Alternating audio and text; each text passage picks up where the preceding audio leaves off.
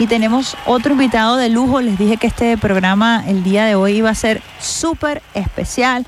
Un programa que hemos estado esperando eh, desde Radio Nacional de Venezuela y desde el sistema de orquestas y coros Simón Bolívar, que está próximo a cumplir 49 años. Saludamos también a la gente de Salsa Caribe que está en sintonía de nosotros, Radio Miraflores, hoy viernes en sintonía, transmitiendo con nosotros este programa especialísimo. Nuestro invitado el día de hoy, el Luis Montes Olivar. Tiene 27 años y de esos 27 años tiene 21 años en el sistema de orquestas. Bienvenido en Luis a este tu espacio vía alterna. Muy buenos días, estoy muy agradecido de estar aquí, de toda la, saludar a toda la gente que nos acompaña. Em, y es un placer poderlo hacer en el marco de nuestro aniversario 49. Para nosotros el aniversario es literalmente como un cumpleaños para todos, pues somos una familia y celebrarlo es una maravilla. Seis años tenías cuando ingresaste al sistema. ¿Cómo ingresaste? Eh, es una historia muy cómica porque em, yo era, yo siempre he sido muy mal comer. Terrible, terrible. soy muy, que, muy quisquilloso para, para la comida. Entonces, cuando era pequeño, para que yo comiera bien durante la semana, mi mamá y mi papá me ofrecían, mis abuelos, toda mi familia me ofrecían eh, los viernes en la noche comer pizza porque era mi comida favorita. Si yo comía bien en la semana y me portaba bien, yo comía pizza los viernes. Era el premio. Era el premio. Entonces un día, un día llegó eh, la vecina a la casa de mi abuela y dice que hay un concierto de, su hijo, que tiene un concierto, invitando a todos para que fuéramos. Y me preguntaron a mí si yo quería ir. Y yo dije que todo el mundo estaba loco, que si era el viernes de pizza. ¿Qué voy a hacer yo yendo a concierto qué? ¿Concierto qué es eso? No, yo pizza hoy.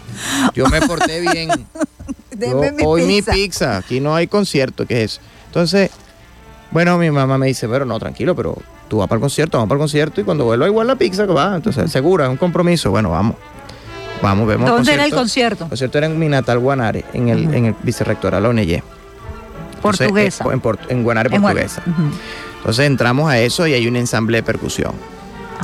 Y está todo es, eh, toda, toda, esa gente tocando. Y, yo quedo embelesado con, con, la, con la conexión de la ejecución, más que todo. Porque tú puedes, como niño, tú usualmente te interesas en un punto específico de algo.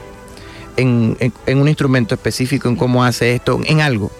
Yo estaba interesado en el conjunto en lo que pasaba cuando todos juntos estaban haciendo. Exactamente, lo que ocurría cuando yo estaba. Y había una persona que los lideraba. Entonces mi mamá me pregunta, ¿te gustó? claro, me encantó. Pero me vamos a comer la pizza y yo te cuento con la vaina de la pizza. Entonces cuando estamos comiendo la pizza, cuando estamos con lo de la pizza, le digo, sí, me encantó y tal. Y empiezan a interrogarme porque en el sistema siempre hemos dicho, ah, el núcleo está abierto. Si te gusta, traigan a sus niños, traigan a sus hijos. En efecto, yo mi mamá empieza con la preguntadera, ¿te gusta? Sí, te gusta, sí, me encanta. Mi mamá cantó, allá vamos ahí. Eh, por allá vamos a ir por donde viene el talento. Claro. Entonces cuando yo sí me encanta tal, tal, bueno, ¿quieres ir? Sí. Yo en esa época todo era así. Y el lunes arrancamos a la orquesta el lunes, hago mi audición y ingresé. Fue amor a primera vista, definitivamente. ¿Tu mamá entonces me dice que cantante? Mi mamá cantó en, cuando en su juventud le, le encantó mucho, o le gustaba mucho la música y ganó un concurso de, que se hacía hace muchos años que se llamaba La Voz Primaria. Mamá cantó en La Voz Primaria y ganó. ¿Y, ¿Y qué le em, gustaba cantar a mí? Mamá le encantan todas las canciones de música llanera. ¿Cómo se llama para saludarla? Evelixa. Evelixa. ¿Está todavía por allá en Guanare o está aquí? Están, todos en Guanare, todos en Guanare, están todos en Guanare. Mi papá también es, muy talentoso. También toca, papá aprendió a tocar cuatro con un libro. Papá le gusta el autodidacta. Entonces compró un libro de cuatro y dijo que quería aprender a tocar cuatro. Y aprendió a tocar cuatro. Entonces digamos que el talento viene, viene de ambos. ¿Y cómo fueron esos primeros días en el sistema? Fueron mágicos porque era un descubrir. Era, era ir a clases, pero era una clase diferente. No, no, había, no había matemáticas ni castellano a primera hora. Era algo que te, que te. Porque es que el, el conflicto para los jóvenes con el estudio, esto es un punto muy importante. El conflicto para los jóvenes con el estudio es que hay cosas que hay que estudiar y que, y que tienes que hacerlas porque son parte del, del refuerzo de lo que a ti te gusta hacer. Porque hay veces que cuando, cuando a ti te gusta un punto, como por ejemplo en nosotros en la música, muchos de los niños se sentirán identificados cuando, cuando, cuando, tú dices, cuando, bueno, yo fui a la escuela, pero yo estaba desesperado por salirme para el núcleo porque el mejor momento era de la, vida. de la vida era cuando tú estabas en el núcleo haciendo música. Había niños, hay niños que yo lo sé porque, que me, porque como, como director en, en, los núcleos y eso, yo lo sé porque te lo dicen, profe, no, yo, yo me salí de, la última clase para venir para acá. Entonces, no, no, no, no, usted tiene que ir, terminar su clase, usted tiene que terminarse lo que tiene que hacer. Entonces, eventualmente yo, por supuesto, eh, a, mitad, más o menos en principio de mi bachillerato, en primaria de pronto un poquito menos pegado, pero en, como en primer o segundo año, ya yo le, tomé cariño a, lo que yo estudiaba en, bachillerato. Fíjate que estamos hablando de Guanare portuguesa del interior del país. Y antes era impensable que un niño de un pueblito pudiera desarrollar una, una, carrera musical, porque además no era vista la, la, la, música como una carrera, ¿no? Y es en el sistema en donde se le empieza a dar esta fortaleza y este acompañamiento a niños eh, de escasos recursos, a niños que vienen de un pueblo que no tenían que viajar a Caracas para, para interesarse en un instrumento, para poder cantar, ¿no? Y fíjate que es importante porque hay, ciudades grandes como Arquisimeto, Valencia, que tenían conservatorios tradicionales y los niños estudiaban música de alguna u otra forma, ¿no? Em, pero la, la parte de, lo, de, la mágica del, de la magia del sistema no solo principalmente la democratización de la música, de que, de que fuera accesible para todos con la educación, que era parte de lo que el maestro Abreu este, no, nos enseñó. Pero además de eso, es la, el cambio, la, la, el nuevo paradigma de la educación musical. El maestro nos enseñó que no, no hacían falta cinco años de, de, una clase en el salón de lenguaje musical para poder tomar el instrumento. Mi primer día en la orquesta fue, ¿qué va a tocar usted? Tome, tome su instrumento, siéntese. ¿Cuál fue el primer instrumento que te dio? Trompeta, soy trompetista. Fue lo primero que toqué. Primero toqué flauta dulce en el en, ¿Y por qué instrumento de viento? ¿Te tocó? No. lo que pasa, la historia así, en la cuando yo empecé en el en mis actitudes este eran buenas para, la flauta dulce. Y fue mi preescolar musical que fue durante un año fue con la flauta dulce. Entonces, en ese proceso cuando se acabó ese proceso, la profesora me, yo estaba enamorado de mi flauta dulce. La profesora nos pregunta, bueno, ya vamos a empezar a promover a los muchachos, van para la orquesta infantil, esto y aquello. Eh, bueno, ¿qué instrumento quieres tú escoger? Ya nos habían dado un tour por todos los instrumentos, todos los profesores nos los habían enseñado, ya todo el mundo sabía de qué se trataba todo, ¿no? Entonces yo digo, bueno, pero la verdad a mí no me gustó ninguno. Yo quiero seguir con mi flauta dulce en la orquesta, ¿no se puede? No, no, la flauta dulce no forma parte de la orquesta, no puedes tocar flauta dulce en la orquesta. Nah, yo no puedo quedarme aquí. No, no, porque tienes que entrar a la orquesta, tienes que promover. Ok, bueno, pero la verdad, la verdad, yo, acuérdense que yo quiero dirigir la orquesta. Yo, yo estoy aquí porque a mí Ahí ya, claro, una es vez. Que el primer día, cuando me preguntaron qué instrumento, es que es lo que tú le preguntabas a un niño, ¿te gusta la música? Sí, ¿qué instrumento te gusta? esa es la pregunta automática. Eh, yo, yo contesté que yo quería dirigir la orquesta. Y a mí me dijeron, no, pero tienes que estudiar un instrumento primero, tienes que ir para... Pero ya, estuve, ya estudié mi instrumento, entonces ahora quiero ir a dirigir. Exactamente, entonces no, no, pero es que es muy poquito, tienes que estudiar otra cosa más. Bueno, este, me gusta el piano en ese momento, justo en ese momento, eh, no teníamos profesor de piano en ese momento. Bueno, pero tienes que esperar que llegue el profesor. No, yo no voy a esperar, que está esperando yo. Y flauta dulce, flauta transversa, porque la profesora me dice, bueno, hay otra flauta, que es la que forma parte de la orquesta, la flauta transversa. Y la flauta transversa, profe. Em, sí, pero los instrumentos, de los instrumentos nuevos llegan en un mes. Yo no voy a esperar ese mes. ¿Qué vas a tocar tú? Le pregunté a mi amiguito. Trompeta. ¿Hay puesto en trompeta? Sí, yo voy a tocar trompeta. Ajá. Duré tocando trompeta 12 años. Formé parte de la Infantil Nacional del 2010. ¿Y qué se requiere para tocar trompeta? Un instrumento grande. De, de, manejo de la respiración. Yo diría, yo diría que para todos los instrumentos, la actitud para todos los instrumentos, la aptitud para todos los instrumentos es tener actitud, básicamente. Porque Todos tienen características distintas, pero yo sí sabía que no me gustaban los instrumentos de cuerda porque yo experimenté con el arpa clásica durante ese preescolar musical y a mí no me gustaba la sensación que yo tenía en los dedos. Entonces era algo más, es algo más, todo, todo genera un, um, digamos, son físicos, la, ejecución instrumental es algo físico y todo genera un esfuerzo físico. Yo escogí mi esfuerzo físico, yo prefería este, el aire, yo prefería el, diafragma, presión del diafragma, yo prefería la vibración de los labios al, dolor que me generaba en los dedos. Entonces por eso la Paralelamente fuiste desarrollando una, una carrera, fuiste estudiando, estuviste en bachillerato. Yo hice todos mis estudios eh, en bachillerato, inclusive em, llegué a pensar estudiar Derecho. Mm. Me inscribí en la Escuela de Derecho y todo. Em, estuve muy cerca, no me, terminé de inscribirme, estuve muy cerca de inscribirme, lo pensé mucho. Pero en esos momentos en donde tu familia es muy importante y, se sentaron un día y me dijeron, bueno, pero tú no siempre no has querido estudiar música, pues, ¿por qué no sigues? Qué bien. ¿Sabes?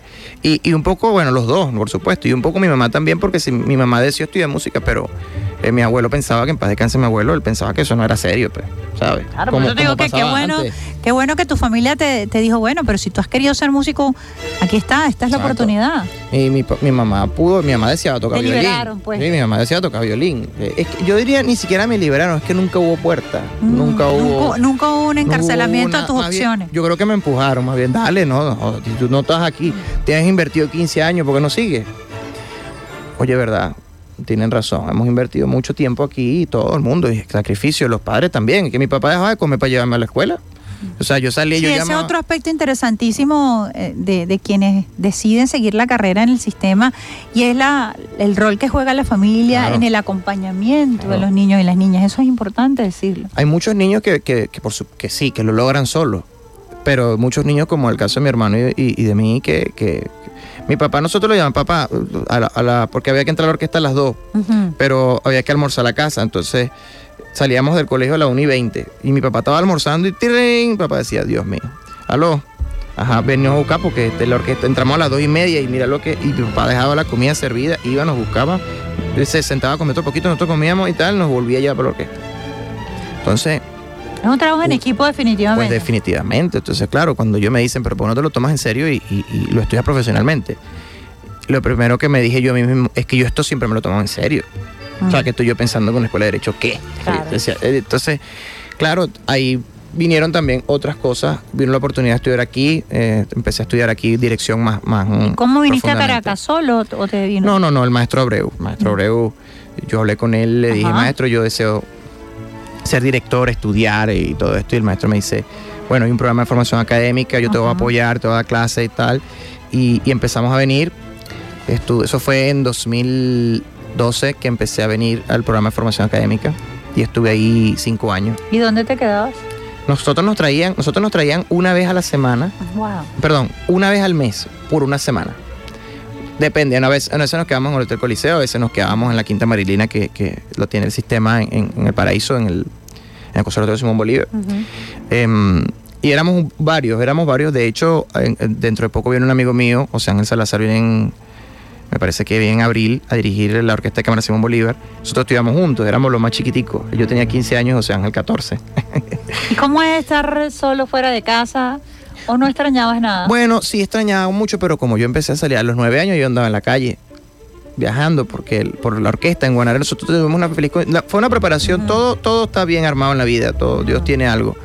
Em, Guanare nosotros las orquestas tanto en Acaribo como en Guanare las orquestas eran fantásticas. Pero hubo un vacío generacional en, en la formación de trompetistas en Acarigua y durante mientras que en Guanare teníamos tres en Acarigua no había trompeta y era rarísimo porque habían 12 primeros violines, 14 segundos violines. Éramos un gentío, pero no había trompeta. No había nada más el amigo tuyo y tú. Exacto. Y había otra persona que era un poquito más grande. Entonces, la orquesta de Carigua nos sacaba a nosotros prestado para tocar en Acarigua con ellos, porque ellos no podían, o sea, no tenían trompeta. Ahí comenzaba esa dinámica. Entonces, claro, la orquesta de Guanara y la orquesta de Carigua planificaban los conciertos juntos para que tocáramos primero nosotros aquí y pudiéramos ir a Carigua a tocar. A los nueve años empecé. ¿Cuándo dirigiste por primera vez? ¿Cuántos años tenías y cuándo fue? Tenía 11 añitos. Fue un diciembre, fue un diciembre en Guanare. Creo que fue en 2006, creo que fue en 2006, 2007. No estoy muy, 11 años. Tenía 11 años y fue muy bonito porque fue el debut de mi hermano en la orquesta. Pues yo empecé a los 6 años y mi hermano estaba más muy cachorrito, tenía 3 añitos, 2 añitos. Pero ya el más grandecito que me veía tocar, este, tú también quieres, le más le tienes ¿tú, tú también quieres venir. Hacemos un combo dos por uno se vienen los dos. Entonces, un día mi hermano dijo, sí, claro, yo también quiero. Este, y empezó a venir. Bueno, cuando él debutaba en la orquesta infantil, su primer, su primer, primer concierto Fue la primera oportunidad, primera oportunidad que tuve yo de dirigir una pieza. Tenía yo 11 añitos. ¿Cuál fue esa pieza? Los pollitos. Los pollitos. Pero ojo, tenía, tenía, su, tenía su complejidad porque era, no era cualquier los pollitos. ¿Cómo era Eran los pollitos con coro. Ajá. Ah, de ahí viene también la cuestión del coro. ¿eh? Claro. Mi primer concierto a mí me preguntan que por qué me apasiona tanto los sinfónicos corales, donde yo es el área donde yo me siento como pez en el agua. Cuando yo tengo una orquesta y un coro enfrente, yo soy el hombre más feliz del mundo. Es lo perfecto. Es lo perfecto. Es que yo empecé así. yo empecé con un corazo. Yo es un coro muy grande. Y yo era el, el, yo dirigiendo los pollitos. exactamente, con los pollitos. Pero era el coro y la orquesta. ¿Cuántas personas en cuántos niños ese estaban? no, en ese momento había como 200 personas fácil, sí.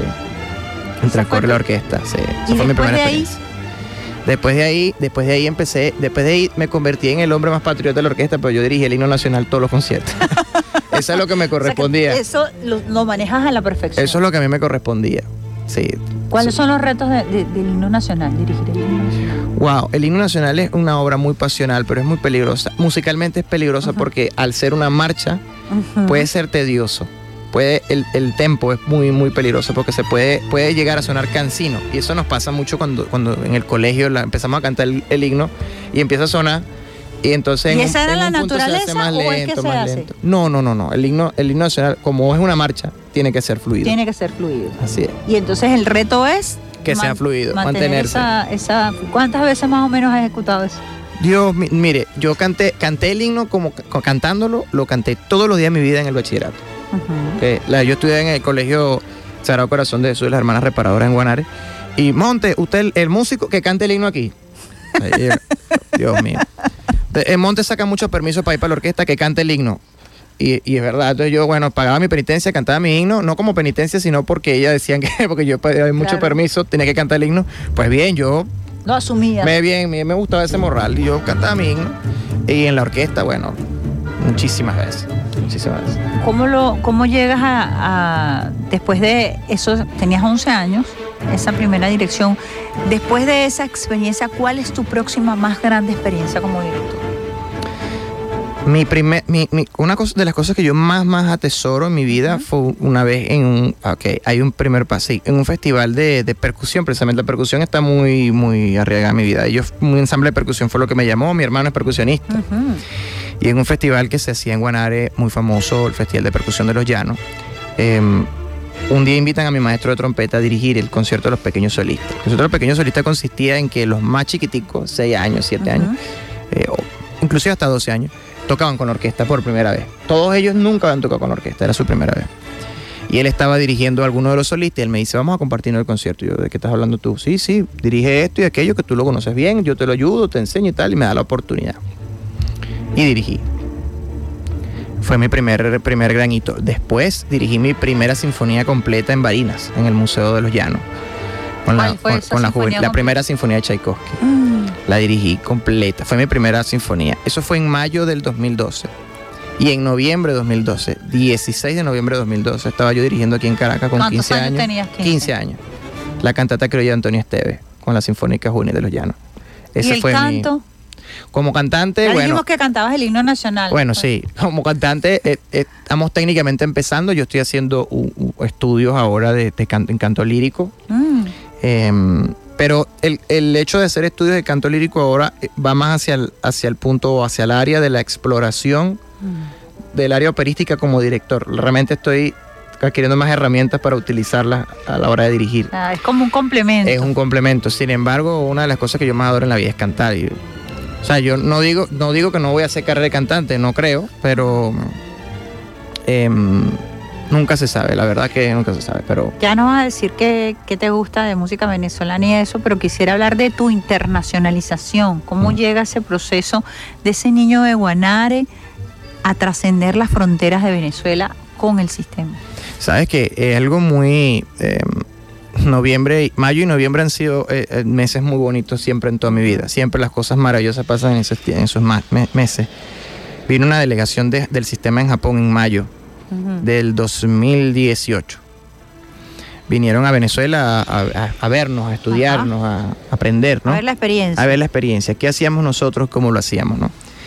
Em, y me vieron dirigir la cantata criolla del 40 aniversario, de precisamente la que me parece que vi que lo pusieron las imágenes ahora en YouTube de esa cantata. Okay. Esa, me vieron dirigir ese concierto en la preparación de, ese concierto. 40 aniversario de la Sinfónica Simón Bolívar. Em, después de eso, ellos están planificando un concierto en, en diciembre de ese año en el Tokyo Metropolitan Arts de, de, allá en Japón. Y ellos querían reunir a todos sus núcleos del sistema en la capital. Y estaban buscando un director que lo hiciera, ¿no? Pues me invitan. Me vi después, bueno, vamos a traer a este muchacho que lo vimos ahorita en mayo, vamos a invitarlo, un director internacional. Y me invitan, y ese fue mi primer viaje. Ah, Eso fue, dirigí primero de diciembre, tenía yo todavía 21, o, tenía 20 y iba para 21. O sea, yo, yo cumplo el 2 de diciembre. Okay. Yo dirigí el día antes de mi cumpleaños en, en, Tokio. Ese fue mi primer concierto.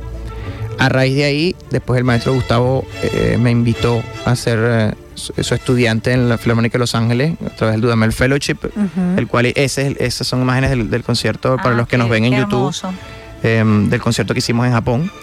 Em, bueno, después de eso. Ese que estás tú, ahí eres tú. Es correcto, el que está conduciendo ahí soy yo. El de espalda. El que está de espalda conduciendo soy yo. Este, teníamos solistas de la, orquesta, es muy linda la, idea, era espectacular porque em, eran niños de la orquesta de que salían a tocar de solista. Bueno, entonces a partir de ahí, bueno, todo se desenvolvió. Primer becario, entonces Fui becario del maestro Gustavo eh, durante un año en Los Ángeles, en, la Filarmónica de Los Ángeles. estuvo en la Filarmónica de Los Ángeles? Durante un año, luego repetí, hicimos dos años, yo hice dos años seguidos, em, dirigí conciertos en Hollywood Bowl, después me invitaron a dirigir el concierto del Día de los Muertos en San Francisco Symphony, y de ahí han venido muchas cosas hasta el, verano pasado, correcto, el, el, antepasado, mejor dicho, en 2022, que me mudé a Columbus, Georgia donde estoy haciendo los estudios de canto lírico y ahí soy director asistente de la orquesta de la universidad. Y, tengo un proyecto personal. ¿Cómo es ser venezolano, músico, vivir en estos países con esta experiencia maravillosa? Es muy lindo porque respetan mucho lo que hacemos. De hecho, hay una, hay una Em, hay comunidades de, sobre todo en la, el área universitaria, es muy común tener comunidades de muchos países, comunidad hondureña, nicaragüense, porque tú captas, sobre todo en el área musical, captas talento internacional para, tener, para tener un armazón sólido de, la escuela de música. Entonces ahí, vemos unos 6, 7 venezolanos y nos respetan mucho, nos quieren mucho, nos toman mucho en cuenta. De hecho, eh, inicié un proyecto personal ahí con una orquesta que le llamamos The Blue Morph Orchestra, que Blue Morph es una mariposa azul que es característica de Columbus, Georgia. Eh, y le pusimos el nombre de esa mariposa. Em, y básicamente es una orquesta latino. Todas las comunidades latinas este, nos reunimos en, en un grupo, así empezó y luego se, juntaron amigos norteamericanos y, y Georgia que, que, tiene que ver mucho con, el sur, con el blues, con el jazz. ¿No te gusta esa música? Me encanta, me encanta. De hecho, eh, mi lugar favorito, mi restaurante favorito es, un, es, un, restaurante tipo bar que presenta todos los fines de semana blues y jazz en, en, la noche. ¿Qué música venezolana te gusta? Yo soy súper, súper mega fan de Simón Díaz. De las yo soy, yo soy de esa gente que va en el metro de, de, París escuchando a Simón Díaz. Esa gente soy yo. Así. Sí, me encanta Simón. ¿Cuál es tu tema favorito de Simón? Posiblemente la tonada de luna llena. es una, de las más. Bellísimo. A mí me encanta, me gusta mucho, pero esa es la que más le gusta a mi mamá. Tonada de luna llena, entonces yo tengo. Y bueno, las tonadas son, son, son cosas muy lindas porque el falseto es una técnica muy complicada y que tío Simón maneja muy bien. De hecho, es, tanto así lo de Tío Simón que del cariño de Tío Simón y de toda su música, que antes de eso fue en agosto del, perdón, julio del de 2022 le hicimos en Mérida un homenaje que llamamos Somos Tío Simón, que cantamos, tocamos una cantata a Simón Díaz, precisamente, que es una obra que se compuso en el Estado de Mérida por los estudiantes de composición del Estado de Mérida, del sistema.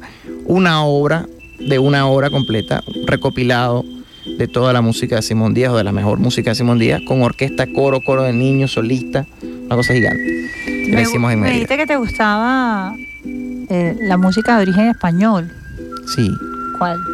Me gusta mucho. Ahorita estoy estudiando muchas canciones españolas. Eh, ¿La zarzuela qué? Me gusta mucho la zarzuela. hemos, nos hemos metido poco con la zarzuela cantando técnicamente, pero me gusta, la, aprecio mucho. Pero estamos cantando canciones muy populares. el semestre pasado canté Granada, Em, y, hemos estado como explorando. Lo que pasa es que el, cariño a la música española es que hay mucha influencia en la música venezolana de la música española. Y, tú sientes que es como la misma la cosa. copla viene de allí. Tú sientes que es la misma cosa. Sientes que estás, te sientes en casa. Cuando cantas cuando yo canto música española, siento que, que canto. Claro, porque hay un linaje allí que, que, está corriendo por nuestras venas y que está en la composición eh, de Nos corren las venas. Nos corren las venas. Nos corren las venas. ¿Tú, ¿Tú pudieras cantar algo? Dios, a esta hora. Sí. ¿Cantar qué? no sé, lo que tú quieras. Yo... Eh, ¿Qué te gustaría? No sé. Podemos cantar, vamos a ver.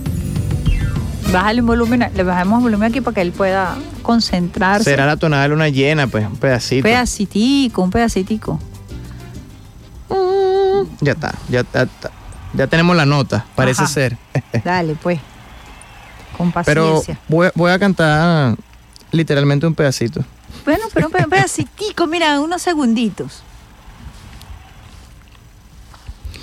Yo vi de una garza mora dándole combate un río, así es como se enamora tu corazón con el mío. Combate un río. Así es como se enamora. Así es como se enamora tu corazón con el mío. Tu corazón con el mío. Luna, luna, luna llena menguante. Luna, luna, luna llena.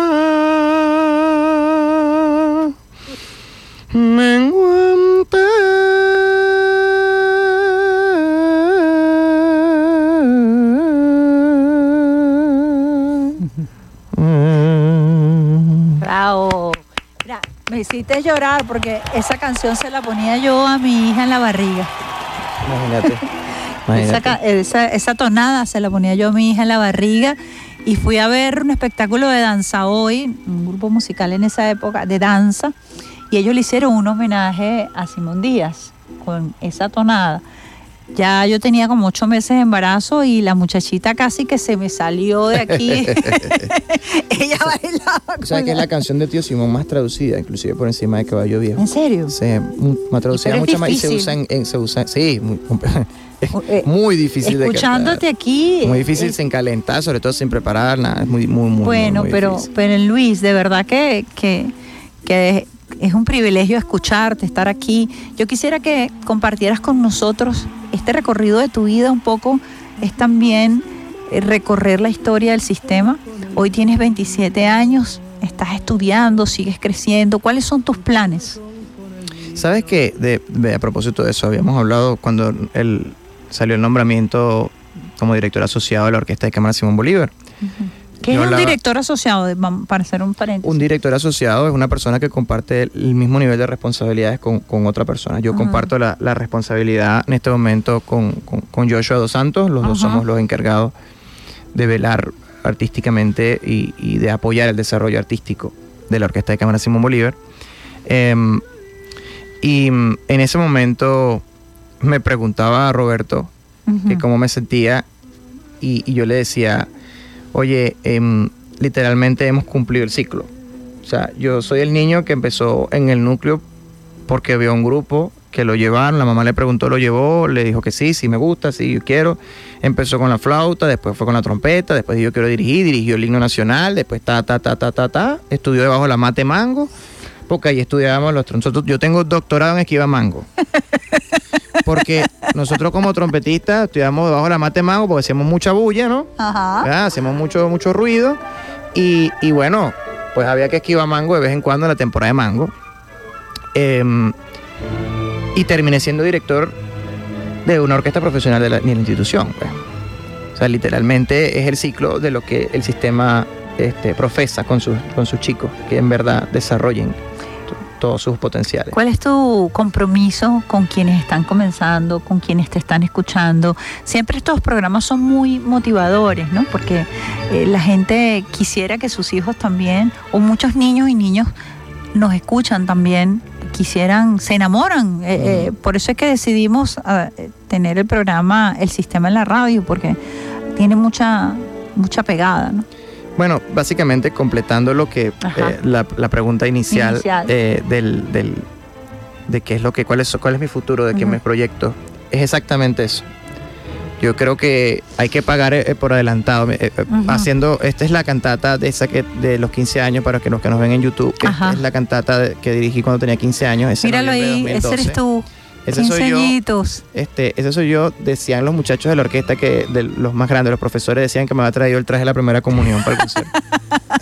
es como el liqui negro. Es un liqui Yo dirijo el liqui toda mi vida. Toda tu vida, sí. Toda mi vida, esa ha sido mi marca desde, esa, desde ese día.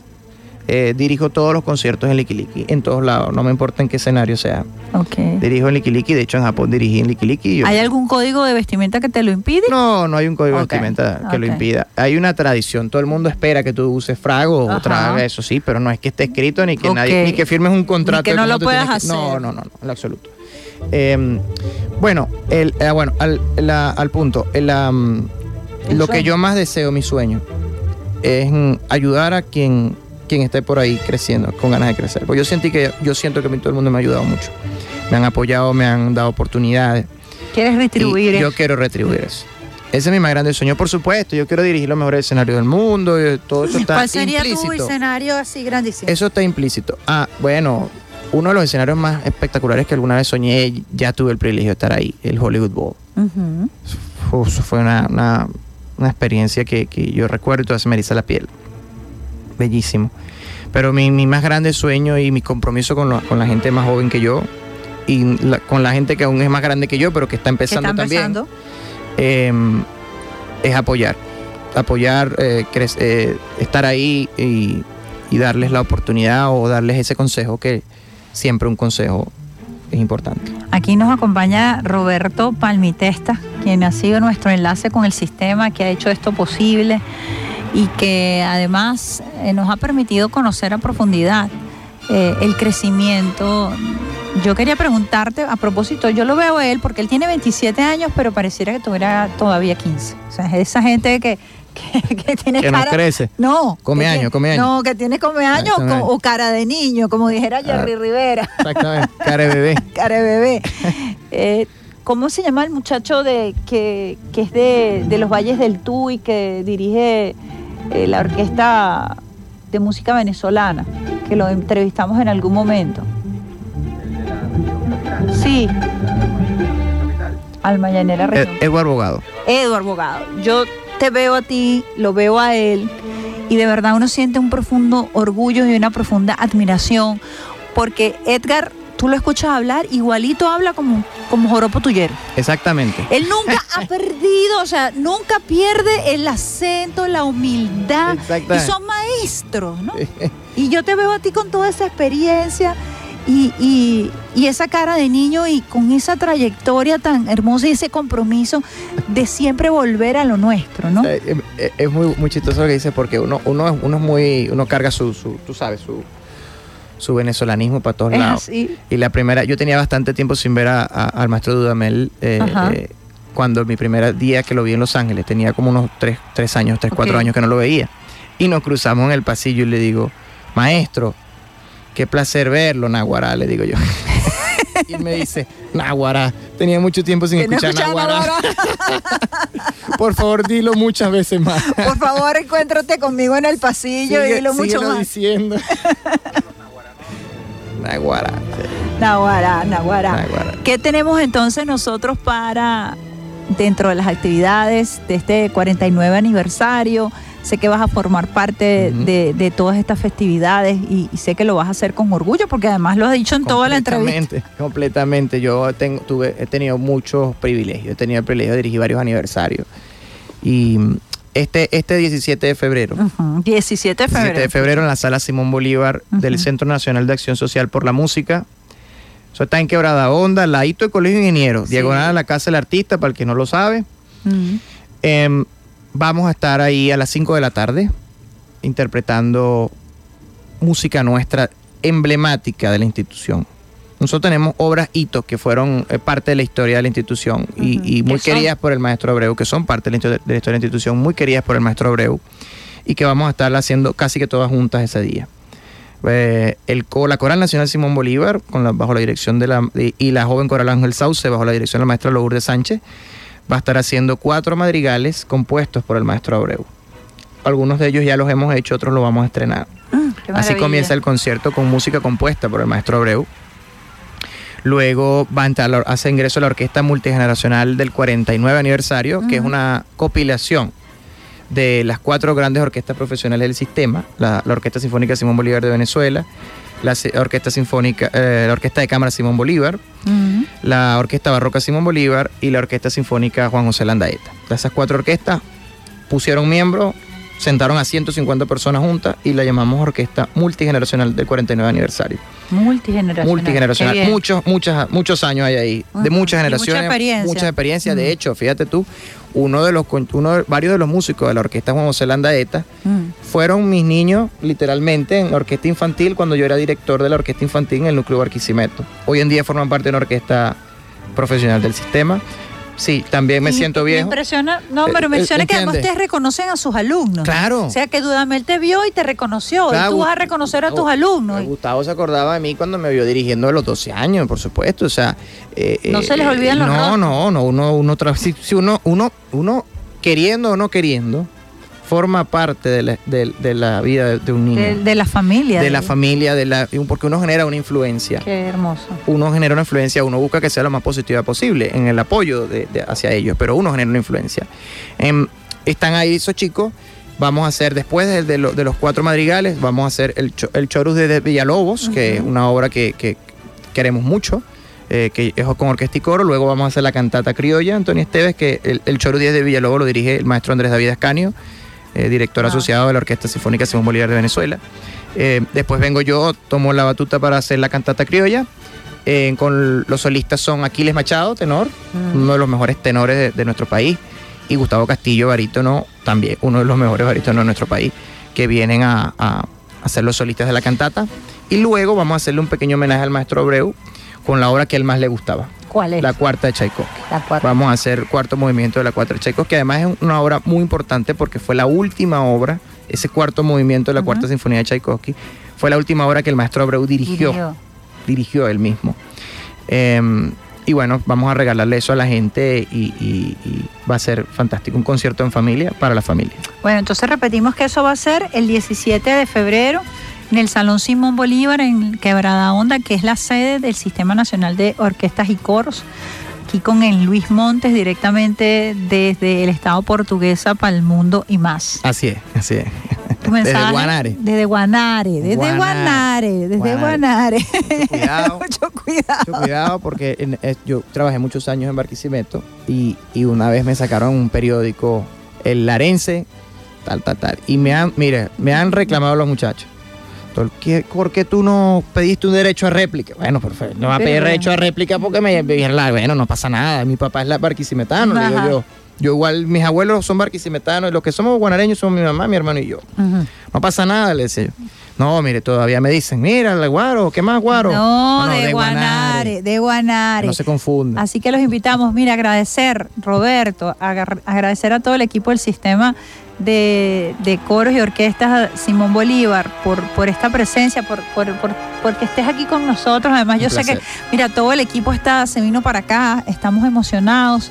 Y bueno, esperamos verte, escucharte ese 17 de febrero en esta celebración de la maravilla. Sentimos, nos sentimos orgullosos como venezolanos y venezolanas que el sueño del maestro Abreu se mantenga vigente gracias al esfuerzo de todos ustedes. Se mantiene vigente porque el maestro está con nosotros maestro nos dejó algo tan palpable. El sistema es como, como, el sistema no es una institución, el sistema somos todos sus integrantes. Y mientras haya uno vivo, va a haber un sistema. Así es. Y así estaremos todos. Y además es un sistema que representa la venezolanidad y el esfuerzo y de lo que somos capaces de hacer los venezolanos. Están regados por todo el mundo llevando esa bandera tricolor con muchísimo orgullo. Como embajadores, así es. Así es. Así que bueno, un saludo final para despedirnos. Muchísimas gracias por estar con todos nosotros y, nada, los vemos el 17 de febrero a las 5 de la tarde. Así es, en Luis Montes nuestro invitado especial del día de hoy. Nosotros nos despedimos 9 y 14 minutos, nos robamos 14 minutos, pero además con muchísimo orgullo. Yo no fui. No, fui yo. Beso de coco con piña para ustedes. Chao, chao. Los espero el próximo lunes en la mejor vida de todas tus mañanas, Vía Alterna. Chao.